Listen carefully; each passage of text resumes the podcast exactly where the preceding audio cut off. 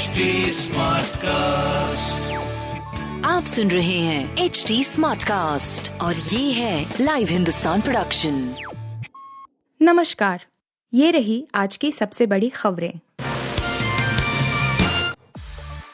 कांग्रेस में अलाकमान कैसे बनेंगे मल्लिकार्जुन खड़गे?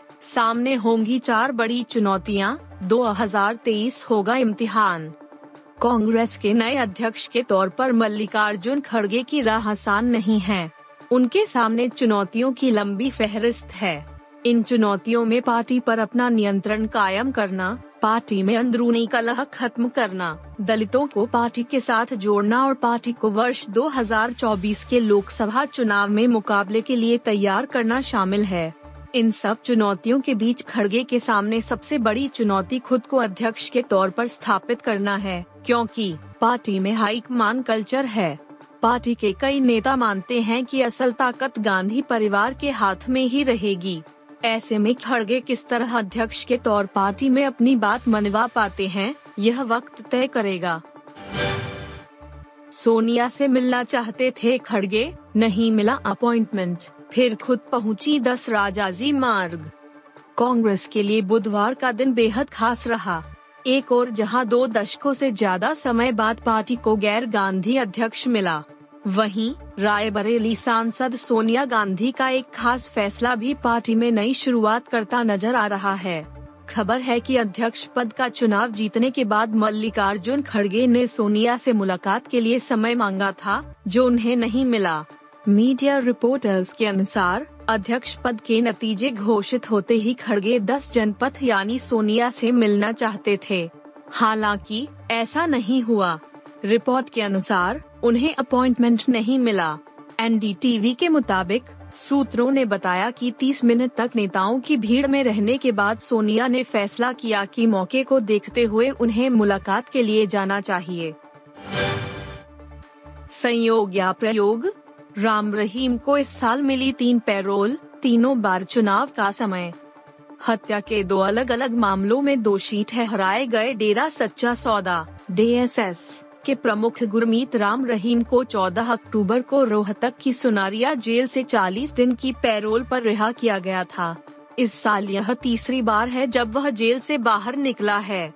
पिछली दो बार की तरह इस बार भी उन इलाकों में चुनाव होने वाला है। जहाँ आज भी राम रहीम का कुछ प्रभाव कायम है। राम रहीम पंजाब, हरियाणा और हिमाचल प्रदेश के कुछ हिस्सों में लोकप्रिय है। वह तीन अलग अलग आरोपों में जेल की सजा काट रहा है। राम रहीम को मई 2002 में एक अनुयायी रंजीत सिंह की हत्या के लिए दोषी ठहराया गया था। इसके अलावा कोर्ट ने उसे अक्टूबर 2002 में पत्रकार रामचंद्र छत्रपति की हत्या का भी दोषी पाया था। राम रहीम को दो महिला अनुयायियों के बलात्कार के लिए भी दोषी ठहराया गया था।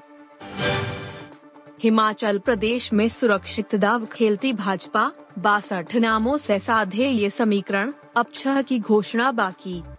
हिमाचल प्रदेश में सत्ता बरकरार रखने के लिए भाजपा ने अपने उम्मीदवार तय करने में कई समीकरणों को साधने की कोशिश की है। बदलाव भी रणनीतिक लिहाज से किए गए हैं। पार्टी ने विधानसभा चुनाव के लिए बासठ उम्मीदवारों की पहली सूची में पूर्व मुख्यमंत्री प्रेम कुमार धूमल को टिकट नहीं दिया है इस सूची में 10 विधायकों के टिकट काटे गए हैं, जबकि एक मंत्री की जगह उनके बेटे को टिकट दिया गया है दो मंत्रियों की सीटें बदली गई हैं। पार्टी ने पाँच महिला उम्मीदवार भी उतारा है अभी छह सीटों की घोषणा नहीं की गई है इनमें चार कांग्रेस के नेताओं के पास हैं। भाजपा की केंद्रीय चुनाव समिति ने मंगलवार रात राज्य की सभी अड़सठ सीटों के लिए नामों पर विचार कर सूची को अंतिम रूप दिया था। हरभजन सिंह ने चुनी पाकिस्तान के खिलाफ महामुकाबले के लिए भारत की प्लेइंग जाए। इन दो स्टार खिलाड़ियों को नहीं दी जगह। टी ट्वेंटी वर्ल्ड कप 2022 में भारतीय टीम अपने अभियान का आगाज़ 23 अक्टूबर को चिर प्रतिद्वंदी पाकिस्तान के खिलाफ करेगी।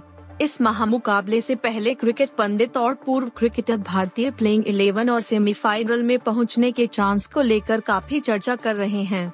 ऐसे में पूर्व भारतीय स्पिनर हरभजन सिंह ने भी पाकिस्तान के खिलाफ पहले मुकाबले के लिए भारतीय प्लेइंग 11 का चयन किया है। उन्होंने अपनी प्लेइंग 11 में न तो ऋषभ पंत को जगह दी है और न ही आर अश्विन को। वहीं तेज गेंदबाजी आक्रमण में उन्होंने मोहम्मद शमी और भुवनेश्वर कुमार के साथ अर्शदीप को चुना है। हरभजन ने हर्षल पटेल को भी पाकिस्तान के खिलाफ प्लेइंग इलेवन से बाहर रखा है। आप सुन रहे थे हिंदुस्तान का डेली न्यूज़ रैप जो एच टी स्मार्टकास्ट की एक बीटा संस्करण का हिस्सा है। आप हमें फेसबुक ट्विटर और इंस्टाग्राम पे एट एच टी या podcast at Hindustan Times dot podcasts@hindustantimes.com पर ईमेल के द्वारा सुझाव दे सकते हैं